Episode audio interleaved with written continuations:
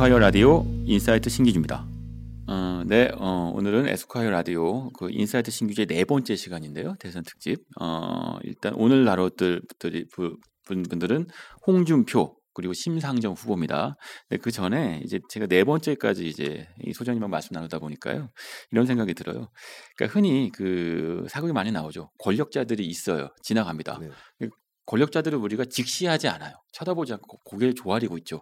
음. 권력자에 대한 비판을 해야 되기도 하지만 그 사람의 얼굴, 심리 이런 걸 쳐다봐야 그 사람이 어떤 생각을 하고 있는지를 알 수 있는데 어, 여전히 우리는 직시하려고 하지 않는 것 같아요. 말로 비판을 하는데 쳐다보지는 않는 겁니다. 음. 어, 대통령 관련된 제가 공부를 한 적이 있어요. 대통령 하게 된 수업을 들어본 적이 있는데 대통령의 정책 그, 그 실력을 평가할 때는 정책도 있고 뭐 그 지지 정당에 대한 분석도 있지만 인성에 대한 네, 분석이 네, 중요한데 네. 한국에서 그 인성에 대한 분석이 가장 안 이루어졌다는 음, 얘기도 들은 것 같습니다. 네. 그러니까 오늘 네 번째 시간 듣다 어, 기대가 되는데 소장님하고 네 번 말씀 나누다 보니까 아 우리한테 얼마나 정치를 다루고 정치인을 다룰 때 큰 부분이 비어져 있었는지를 네, 느끼게 네. 됩니다. 어, 그리고 할 말이 많은 두 명의 특히 특히 홍준표 지사 할 말이 많은데 어떻게 보세요? 홍 지사의 어떤 이 막말 발언들. 네. 제가 그 어떤 라디오 프로에서 얘기했더니 이게 이제 기사에서 좀 나오긴 나왔더라고요. 제가 뭐라고 얘기했냐면 방화범의 심리라고 정의할 방화범. 수 있, 네. 정의할 수 있지 않겠느냐. 네. 그러니까 가슴 속에 화가 잔뜩 이제 차 있어서 음. 불 지를 곳을 찾는 그래서 건수만 걸리면 불을 지르고 싶은 심리라 그럴까. 음. 그래서 이제 조금 더 구체적으로 학문적으로 설명을 드리면 네. 개인적 복수심이나 분노심 네. 이 홍준표 지사의 정치 원동력이 되고 있는 복수심이요. 네. 누구에 대한 또는 무엇에 대한 복수심입니까? 일단은 저는 이제 홍준표 지사는 솔직히 자료를 많이 안 봤습니다. 네, 못 네, 봐서 네. 구체적인 심층적 분석은 음, 못 음. 하겠는데 어릴 때 이제 굉장히 가난했다고 스스로 네, 얘기하고 그랬죠. 계시고 네. 그다음에 어머니가 사채업자들한테 머리 잡혀서 끌려다니는 장면 이런 음. 얘기를 하신 음. 게 음. 나오더라고요. 음. 굉장히 충격적인 장면일 네, 것 같아요. 네. 그러면 깡패들 이 사회의 악 부조리 어, 막다 네. 부셔버리고 싶지 않았을까. 원래 육사 지원하려고 했다는 얘기도 네. 있었고요. 네, 그러니까 권력에 대한 의지가 있는 거죠. 그렇죠. 이제 어. 힘을 가지고 저놈들을 쳐야 되겠다. 그래서 아마 이제 검사를 하시면서 그 범죄자들을 작사를 내지 않습니까? 그야말로. 그래서 모래시계 검사. 네네. 네, 거죠. 아, 네, 주 네, 그때는 네. 비타협적인 걸 넘어서서 꼴통 음. 소리를 들어가면서 음. 이렇게 다 박살을 내는데 네, 네. 눈에 안 보이는 거죠. 일단 음. 쳐야 되는 이 강렬한 이 적개심과 아, 복수심, 분노, 복수, 방화범, 네, 어, 다 이어지는 얘기네요. 그러니까 분노가 강한 사람이란 뜻이죠. 그렇습니다. 마음속에 화가 나 있는. 얼굴 보시면 화가 나 있다는 게 딱 느껴지죠.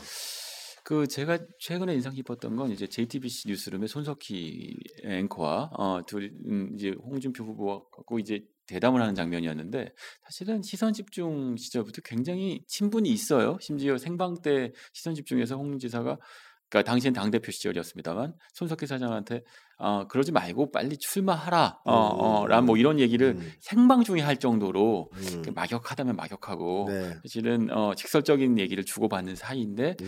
그 이번 인터뷰는 네. 음, 그래요. 어, 방화범 수준의 인터뷰였거든요. 네. 무례하기 짝이 없는 네. 인터뷰였습니다. 네. 어, 근데 그 안에서 진짜 말씀하신 것처럼 그러니까 분노였는데요. 음. 근데 흥미로운 것은 홍 지사는 그 분노에 에, 공감하는 사람들이 있다는 걸 알고 있어요. 네, 그러니까 네. 손, 석희 사장 또는 JTBC 또는 박근혜 대통령이 탄핵된 거에 대한 그 분노를 하는 유권자들 네. 태극기를 들고 나오는 유권자들이 존재한다는 걸 알고 있고 자신의 분노에 공감대를 형성하는 인터뷰를 했다고 느꼈거든요. 네.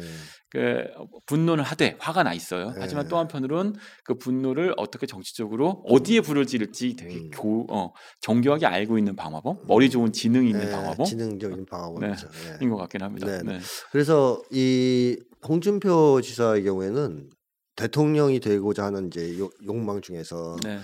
내가 이 세상을 어떻게 바꿔봐야 되겠다 음. 하는 철학이 일관성이 있는 철학을 갖고 있는 분은 아니라고 봅니다. 음, 네, 어, 네. 그런 철학이 있는 게 아니고 힘을 가져서 네. 마음에 안 드는 놈들을 아. 패야 되겠다 하는 이게 오히려 강한. 그게 자꾸 바뀌어요. 싸우는 사람이. 네, 네. 뭐 이제 예전에 정치인문 할 때 처음에 야당을 접촉했다 음, 그러시거든요. 음, 음, 음, 근데 야당 접촉을 했다가 이제 갑자기 마음을 바꿔서 네. 여당 쪽으로 들어가는. 이제 이런 걸 보면 일관된 어떤 철학을 가지고 뭘 실현하기 위해서 움직이시는 분은 아니고 힘을 일단 획득한 다음에 네. 마음에 안 드는 놈을 치는 네. 이런 쪽의 패턴을 쭉 보여왔다. 분노의 정치인. 네. 근데 이런 인물들이 있잖아요. 사실 트럼프가 대표적인 분노의 정치인 아닙니까? 분노가 맞죠. 화나 네, 있죠. 네, 늘 화나 있죠. 네, 네, 그렇습니다. 그리고 그 화난 사람, 자기하고 똑같이 분노하는 사람들을 충동질하는 재느, 재주가 아, 있죠. 그렇습니다. 네. 홍준표 지사하고 똑같은 제, 이, 마, 찬가지 맥락인데요.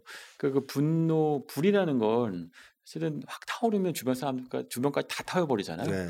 그러니까 비슷한 정치의 맥락을 보이고 있는 것 같습니다. 네. 어 그런데 이제 홍준표 지사의 후보의 주장은 어, 지금은 strongman의 시대여서 나 내가 네. 나 같은 strongman이 필요하다고 주장하고 네. 있는데 네. 그러니까 증오의 정치를 하시는 분이라고 아, 보면 되죠. 증오의 정치, 예, 네. 분노의 정치인이고 증오의 네. 정치다. 음. 네, 어, 어떻습니까? 반면에 심상정 후보, 어, 정의당 네. 심상정 후보는 반대일까요? 어떨까요? 네, 정치적 스펙트럼에서는 정반대 있습니다. 네, 뭐 일단 진보 진영의 이제 주자, 대권 주자라고 네. 봐야 되겠고, 그 다음에 심상정 씨가 이제 똑똑한 사람이고 말도 잘하고 네. 뭐 소신도 있다 하는 것은 이미 잘 알려져 있지 않습니까? 근데 결함 같은 게 있다면, 굳이 결함 같은 걸 얘기한다면 일단 너무 모범생이고요. 모범생. 네. 네. 이 모범생과가 우리나라에 참 많아요. 보면 그 안철수 씨, 네. 문재인 씨, 네. 심상정 씨, 네. 옛날 뭐 이제 이정희 같은 분도 그렇고 네. 다 모범생과입니다. 그러니까 공부를 잘 네. 하게 만드는 그 좋은데 명, 명문대 나오고 이제 착하게 살고. 그렇죠. 근데 이 모범생들의 모범생 아닌 걸로. 모범생의 특징이 뭐냐면 절제가 심해요. 그러니까 아. 표현을 쉽게 쉽게 안 해요 속을. 네, 네. 그래서 굉장히 절제해서 얘기합니다. 음. 그러면 뭐가 문제가 되냐면 대인 관계에서 매력이 안 느껴집니다. 상대방 입장에서 저 사람이 뭔가 깨운하지 않다, 네. 어, 솔직하지 않다, 네. 나를 뭐 나하고의 관계에서 다 터놓는다 이런 느낌을 못 받기 때문에 네. 인간에서 이게 확장성이 없는 네, 다가갈 네, 때 네. 이게 딱 벽 같은 게 생겨버려요. 아니, 정치인한테 그거 없으면 어떻게 해요? 네. 그래서 확장성이 없죠. 음... 이 정치인들의 특징이 확장성이 없습니다. 뭐 모범생 정치인. 네, 모범생 네. 정치인들이 어느 정도 지지층이 형성된 뒤에는 확장성이 없어요. 어... 근데 모범생이 아닌 정치인들, 네. 어, 홍준표도 그쪽은 아닙니다. 이제 어... 사실. 근데 모범생 아닌 정치인 노무현 노무현 대표적이죠. 네. 네. 그런 사람들은 욕을 처음엔 많이 먹습니다. 네. 왜냐하면 굉장히 솔직하게 얘기하기 때문에 네. 기다 아니다 막 다 얘기해 버리니까 음, 음. 이제 처음에는 욕을 많이 먹을 줄 모르는데 바람을 일으킬 수 있는 능력이 있습니다. 아 그렇죠. 확장성이 네, 있어요. 네, 네. 순간 어떤 순간 태풍 같은 걸 일으킬 때가 있습니다. 음... 그래서 저는 정치인으로서 대성에서 뭐 대권을 꿈꾼다면 네. 좀 모험생과는 어렵지 않느냐 하는 생각 갖고 있습니다. 그건 이제 달리 표현하면 네. 이성의 정치를 하는데 감성의 정치까지 할 수 있어야 확장이 되는 거예요. 아, 그렇게 표현할 수도 네. 있겠죠. 네. 근데 이제 이성보다는 심리학적으로 보면 네. 이 자기 절제, 음... 과한, 그러니까 쉽게 소통을 못하는. 아까 네. 말씀하셨듯이 툭툭 나가지 못하는. 네. 근데 왜 이제 그런 증상이 나오냐면 나갔을 때 그 뒷감당하기 싫어해서 그런 겁니다. 아 모범생이니까. 네, 네. 나갔을 때 욕 먹는다든가 사고 치지 않는다. 사고 쳐서 나중에 뒷수습하기 싫고. 어... 그러니까 이게 어떻게 보면 자신감이 없어서 그럴 수도 네. 있고 욕 먹기 싫어서 그럴 수도 음... 있고 어쨌든 문제가 있는 거예요. 그러니까 일단은 내놓고 문제가 있다고 할 때 반성할 네. 줄 알고 네. 고치고 네. 이런 자세가 있으면 노무현처럼 음. 그냥 나가거든요. 네. 나가고 욕 먹으면 아 그건 내가 잘못 생각했다. 이렇게 해서 성장합니다. 음. 계속 네. 사람이 네. 성장해요. 근데 이제 이런 사람들은 성장도 잘안 하죠. 딱그 수준에 약간 묶여 있는 음. 케이스인데 사실 그렇게 되면요 이런 네. 게 있습니다. 노무현 대통령은 뭐 변호인이라는 영화까지 만들어질 정도죠. 무슨 얘기냐면 그 스토리가 있어요. 그러니까 네. 정치인은 스토리텔링이잖아요. 그렇죠. 자기 스토리로 사람들이 네. 감성에 터치를 하고 공감하게 만들어야지 되는 건데 네. 그래야 지지를 해주는 거죠. 네. 그러니까 노 대통령 관련된 많은 일화들이 있잖아요. 뭐 그렇죠. 연설하다가 막 같이 어. 울기도 하고 뭐 네, 이런 명패 던지고 막 맞아요. 어. 근데 그런 식의 스토리들이 이 정치인한테 없는 건 그건 이제 어 말하자면 모범생의 삶을 네. 살아서 자기 스토리 드라마를 만들 기회가 적었고 네. 어 그러니까 우리는 그거에 대한 공감을 할 여지가 없는 건데 그럼 정치인을 좋은 정치인을 만들려면 음. 빨리 어 그래요 어그 입시제도부터 뜯어고쳐야 되는 거겠군요. 그렇죠 어. 부모가 양육도 잘 하고 어, 네. 어, 아이들한테 자유를 주고 한 100년 걸리겠는데요. 너 하고 싶은 대로 하면서 살아 뭐 이렇게 이제 키우기도 하고 학교에서도 어. 아주 창의적인 인재를 키우고 아니라면 네. 아니라면 정당에서 신인 네. 정치인을 recruiting 할때 네. 어, 기본적으로 하버드 학, 학부 졸업해갖고 온 엘리트 정치인 간판 좋다고 끌어들여서 네, 네. 어 자꾸 입문시키지 말라라고 얘기할 수도 있겠네요. 그러니까 이제 네. 재밌는 것은 학력이 낮은 사람일수록 솔직하지 않습니까? 아 그렇죠. 네. 노전 대통령 음. 이재명 씨 네. 솔직하단 말이에요. 왜냐하면 그걸 연습할 시간이 없었던 거거든요. 음. 모범생 훈련을 안 받은 거죠. 아, 네, 네, 그러니까 이제 그냥 막 나오잖아요. 심상정 대표도 아, 후보도 그렇다 말씀이신 거죠? 약간 모범생이죠 많이. 네. 그래서 이제 사람이 똑똑하지만 네. 정이 안 간다, 아. 차갑다 이런 이제 평이 좀 있고 네. 그다음에 네. 어릴 때 이제 형제들 사이에서 남녀 차별을 좀 많이 경험하신 분이거든요. 아, 네. 예, 오빠들한테 이제 가족의 사랑이 집중되는 그리고 또 둘째 딸인가 아마 그런 걸로 알고 있는데 제가 지금 기억이 약간 가물가물한데요. 어, 사실 예전에 그 심상정 캠프에서 부탁을 받아가지고 제가 분석을 해서 책을 써드렸어요. 아, 심상정 후보에 대해서. 네, 네. 그러니까 심상정이라는 책이 있, 있습니다. 예전에 나온 음, 거. 음, 아. 아주 여러 명이 공동 집필 했는데 저한테 의뢰한 거는 네. 심리 분석해달라. 아. 그래서 이제 제가 그 파트를 쓴 게 있는데 네. 하여튼 그때 제가 주목했던 것은 그 차별 네. 그리고 거기로부터 인정받고자 하는 욕구 인정 욕구 네, 네. 가 이제 형성이 돼서 음. 그게 상당히 강하다 음. 그래서 대장하고 싶어 한다든가 음. 아니면 사람들한테 인정을 자꾸 받으려고 네. 한다든가 그래서 그게 또 어떨 때는 힘을 추구하는 쪽으로 나타나기도 네. 하고 하는 이런 어떤 약점은 있습니다. 근데 이거 이게 정의당이라고 하는 정당은 어쨌든 네. 한국 정치 스펙트럼 안에서는 유일한 진보 정당이잖아요. 예. 그런 진보 정당을 선택하게 되는 심리는 뭘까요? 그러니까 그 어, 소수파 정치인은 힘들죠. 사실 야당만 해도 힘들다는데 네. 그 안에서 정당 의석수가 고작 몇 개 안 되는 음. 확자, 아, 아직은 대한민국에서 줄일 수 없는 음. 비주류 정치인 이번 대선에서 또 대통령이 되는 것도 목, 시 목표라기보단 그 정당으로서의 존재감, 후보로서의 존재감을 보여주는 굉장히 중요한 네. 이런 이런 심리는 뭘까요? 예. 그러니까 인생의 이력이 이제 상당히 중요한데 네. 젊었을 때 어떠한 이제 경험을 하느냐가 상당히 중요한데요. 이 심상정 씨는 젊었을 때 이제 대학에 들어갔을 때 네. 학생 운동을 접하게 되고 그렇죠. 네. 이 학생 운동과 이후에 노동 운동 이런 걸 접하게 되면서 머리가 좋으신 분이니까 음. 이제 진보주의적 신념을 그 당시에 확고히 이제 가졌던 것이고 음. 그리고 그거를 쉽게 포기하는 것은 또 자존심 상하는 일이란 말이죠. 네. 그래서 스탠스를 거의 안 바꾸고 지금까지 네. 왔다라고 보여지는데 이제 문제는 이 아까 말씀드렸던 그 욕심들 인정 욕구라든가 이런 게 계속 통제가 안 될 때는 네. 이게 신념을 버리고 네. 그쪽으로 옮겨갈 위험도 있습니다. 잘 되면 좋은데 어... 안될 때 그래서 그런 어떤 자기 컴플렉스를 잘 처리를 해야 된다. 제가 네. 그때도 그 글을 쓰면서 그 부분을 좀 다뤘었는데 음. 캠프 쪽에서 많이 뺐어요. 아차. 빼고 그냥 추상적으로 이제 걱정하는 몇 줄로만. 근데 그걸 뺐다는 것 자체가 문제네요. 그게 그 심리를 반영하는 부분이 있겠네요. 네.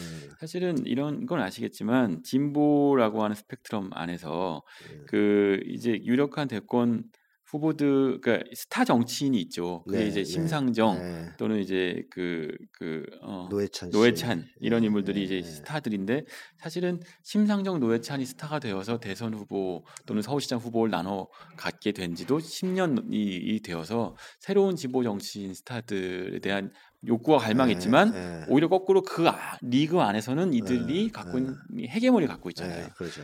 말씀하신 거고 이어지는 것 같기도 합니다. 그러니까 진보적인 사고 방식을 가진 건 분명 하나 또 그 리그 안에서의 대장, 네, 대장, 예, 권력욕이라는 게 있다는 거죠. 있습니다. 어.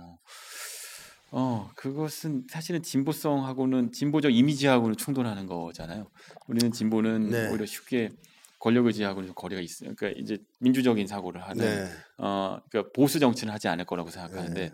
보수 정치하고 이어지는 부분이 그렇습니다. 있는 거죠. 개인적 야망을 추구하게 되는 음. 위험이 있다는 얘기입니다. 그리고 그런 걸 뺐다는 거 아닙니까? 네. 쓰셨으나 네. 어. 좀 세게 쓴 건 빠졌고 네. 돌려 쓴 정도. 네, 그러면 안 되는 거 아닌가요? 네, 어, 정의당인데 정의롭지 못한 거 아닙니까? 네. 그때는 굉장히 옛날이라 네. 정의당 아니었을 아, 때니까 훨씬 전이다. 네. 네. 그렇군요. 지금 홍준표, 심상정 이야기를 했는데 그 어떠세요? 지금 저희 어, 네 번째 시간까지 네. 어, 다섯 명의 어, 대선 후보들에 대한 심리 분석을 했습니다. 네. 근데 일단 어, 그 최초로 심리 분석을 하게 됐던 계기는 무엇인가? 정치인에 대한 심리 분석하셨던 것은 음. 지금 사실은 지금 대선에서 굉장히 중요한 정보들을 전달해주고 계세요 유권자들한테. 네. 처음에는 사실 이런 정보들이 존재한다는 것도 몰랐거든요. 그러죠. 네. 네. 저는 이제 예전부터 사실 인물 분석, 심리 분석 책들을 많이 써왔거든요. 음, 네. 역사적 그렇죠. 인물들이라든가 네, 네. 아니면 외국 사람도 분석했고 음, 노무현 네. 전 대통령도 베토벤도 분석... 하셨었고 예, 네. 기업가들도 노무현 정, 오바마도 하셨었고 네, 정주영, 정주 하셨었고 네, 네. 어, 맞아요. 네. 그런 분들도 하고 하여튼 쭉 제가 어, 심리학자로 활동을 하면서는 끊임없이 분석을 음. 해왔습니다. 그래서 나름 이제 심리 분석이나 인물 분석에서는 어느 정도 음. 사람들한테 인정받고 있었다라고 네, 생각했는데 네. 살아있는 사람은 안 했어요. 음. 왜 그러냐면 그걸 했을 때 다 좋아하시진 않을 거 아닙니까? 그렇죠, 당연히. 네, 네. 어떤 분은 뭐 아 고마워 이럴 수도 음. 있겠지만 어떤 분은 야 너 나한테 이럴 수 있냐? 네가 나에 대해서 뭘 한다고 이래? 어, 이거 뭐 그럴 수도 있죠. 네. 그래서 아 이게 오히려 그 사람한테 도움이 안 될 수도 있기 때문에 공인에 대해서 혹은 살아있는 사람한테서 하는 게 과연 의미가 있을까? 음. 이래 잘 안 했었는데 네. 그 2015년에 이제 어떤 언론사에서 이제 박근혜 전 대통령에 대한 이제 네. 궁금증이 있었는지 물어보셨어요. 아, 유명한 예, 일화죠. 예. 네. 근데 제가 그때 심층적인 분석은 할 수 없다. 음, 자료를 음. 많이 안 봤다. 음. 하지만 기, 계략적으로 계속 박근혜 대통령 전 이제 박근혜 네. 씨는 내가 봐왔기 때문에 기본적인 건 말씀드릴 수 있다 그랬더니 궁금하다고 얘기를 해달라고 그러시더라고요. 그래서 이제 지나가는 듯이 이제 얘기를 했었습니다. 지나가는 듯이 얘기했다는 게 그렇게 어마어마한 파장을 일으켰습니까? 네, 의존적이고 측근에 이제 네. 휘둘리고 있을 것이다. 가장 이런... 충격적인 얘기는 그거죠. 대통령 하기 싫은 상태. 네, 사람 네. 사람이다. 뭐 네. 뭐 이제 이런 거 이제 그분 너무 충격을 받아가지고 네. 처음에 못 믿어서 네. 막 이제 뭐 패닉 상태 빠지시더라고요. 네. 근데 이제 그런 얘기를 하면서 아 일반인들이 이런 갖고 있는 통념과 이 심리학자로서의 분석 결과가 이렇게 다를 수도 있겠구나 네. 하는 것도 그때 느꼈고. 또그 기사가 나왔을 때 이제 욕도 많이 먹었어요. 네. 칭찬도 많이 받았지만 네. 한편으로는 이 사람 이상한 거 아니냐, 음. 심리학자면 다냐, 뭐 이제 이런 식의 반응도 있었는데 나중에 이제 그게 확인이 됐죠. 이제 확인이 어, 최순실 게이트를 통해서 네. 사실 김태형 소장님의 분석이 얼마나 정확했는지 예. 적나라하게 드러난 거 아닙니까? 그렇습니다. 네. 그래서 이제 그때 이제 주목을 받게 됐고 네. 그, 그 이점에 전후해서 출판사 한 군데에서 이제 그 기사를 아주 잘 재밌게 봤다. 대통령에 대한 심리 분석 음, 박근혜 네. 씨. 그래서 이번 대선에 나오는 음. 주자들 분석해 보자. 네. 그래서 제가 이제 고민을 하다가 아 이걸 해야 되겠다. 네. 왜냐하면 일반인들이 이 심리를 아는 것이 국가적으로 도움이 되는 거 아니냐. 음. 그리고 한국의 어떤 정치 풍토를 바꾸는데도 좀 기여할 수 있는 거 아니냐.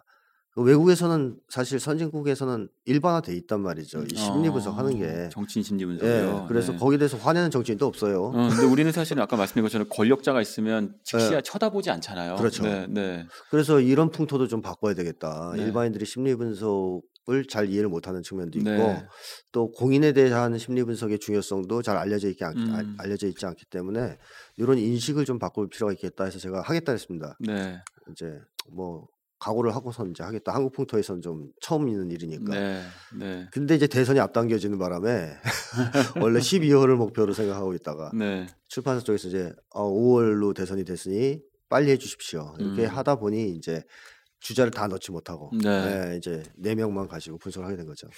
어, 해 보시니 어떠세요? 지금 이제 5월 9일 이른바 장미 대선이라고 불리는 겁니다. 네. 이제 이 팟캐스트를 들으시는 분들한테도 그러니까 이 내용들이 소장님이 말씀해 주신 내용들이 이제 어, 유권자로서 한 표 행사하는데 근거가 될 텐데 네. 어, 어, 어, 말씀 나누다 보니 누구한테 투표해야 될지 더 헷갈리시는 분들도 계실 것 같아요. 음. 아니면 투표할 사람이 없다 네. 일 수도 있겠고 아니면 그럼에도 불구하고 누군가는 음. 이해가 된다 일 수도 있겠네. 음. 소장님 개인적으로는 어떠십니까? 네. 뭐 일단 투표하는데 참고가 되었으면 좋겠다라는 음. 바람이 있고 그 다음에 누가 되든 간에 네. 국민들이 할 일이 있다라는 걸 깨우치셨으면 좋겠습니다. 할 일이 있다. 네. 네. 그냥 공짜는 없다. 그러니까 음. 대통령 하나 선택한다고 네. 갑자기 좋은 세상이 온다든가 내 삶이 변화할 거라든가 이런 기대는 우리가 하지 말고 아, 이 말씀 굉장히 중요한 것 같은데요. 예. 우리는 대통령 하나 뽑아 놓으면 그 네. 사람이 완벽할 거라고 기대하잖아요. 예.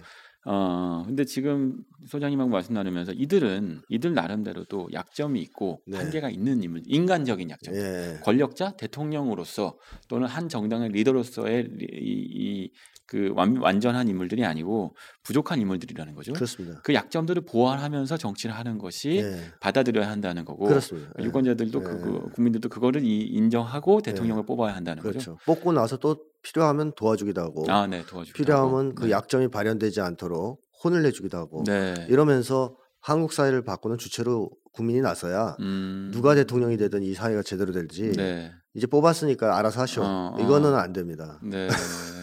좀그 점을 주의했으면 좋겠고요. 네. 예전에 노무현 전 대통령이 그런 말씀을 하시지 않았습니까? 마지막 유서 비슷한 데서 음. 깨어 있는 시민의 조직된 힘이 뒷받침할 때 네. 사회는 변한다. 네. 이제 그게 사실 그분의 이제 경험일 텐데 음. 대통령으로서 청와대 들어가도 뒷받침이 안 되면 네. 할수 있는 게 없겠구나 그렇죠. 하는 걸 이제 네. 절실히 느껴서 하신 네. 말씀 아니겠습니까?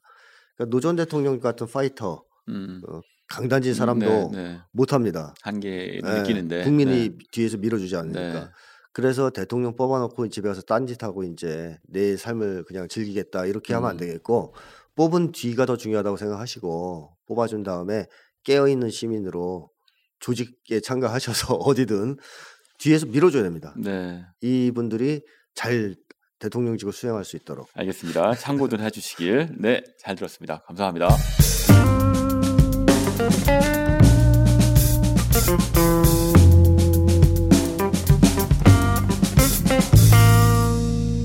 에스콰이어 라디오 인사이트 신기주입니다.